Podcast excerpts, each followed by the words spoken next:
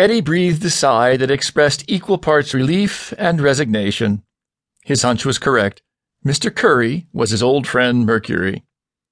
So it is you, said Eddie, observing the impressive structure. I should have known. Are you the Twinkie guy? Mercury asked without looking up. I need 300 more to finish the top. Sorry, Mercury, said Eddie. I don't have any Twinkies.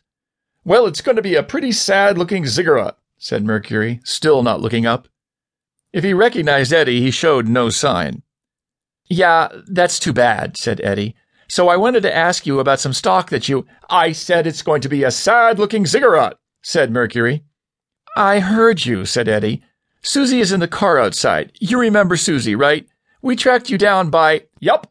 Pretty sad looking ziggurat. Uh huh.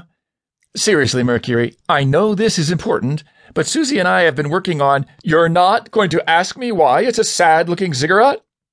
Eddie sighed. It was pretty clear he wasn't going to get Mercury's attention until he had paid appropriate homage to the Twinkie edifice. Why is it a sad looking ziggurat, Mercury? he asked, and then winced in anticipation. Because it's in tears, Mercury exclaimed. He grinned at Eddie. Hey, do I know you? Yeah, we've saved the world together a few times. Well, you did most of the work. I helped occasionally. Cool, cool, said Mercury. You're not one of those hubcap wearing freaks, are you? I like this town, but what is it with the people wearing hubcaps on their heads? And all the interminable puppet shows? I try to be accommodating to the mentally challenged, but I swear on this stack of Twinkies that if I have to sit through another puppet show, he made the house blowing up gesture.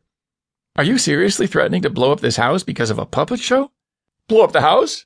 Mercury asked, examining his hands. I thought I was threatening to make banana bread. You might want to work on your hand signals. You're frightening the natives.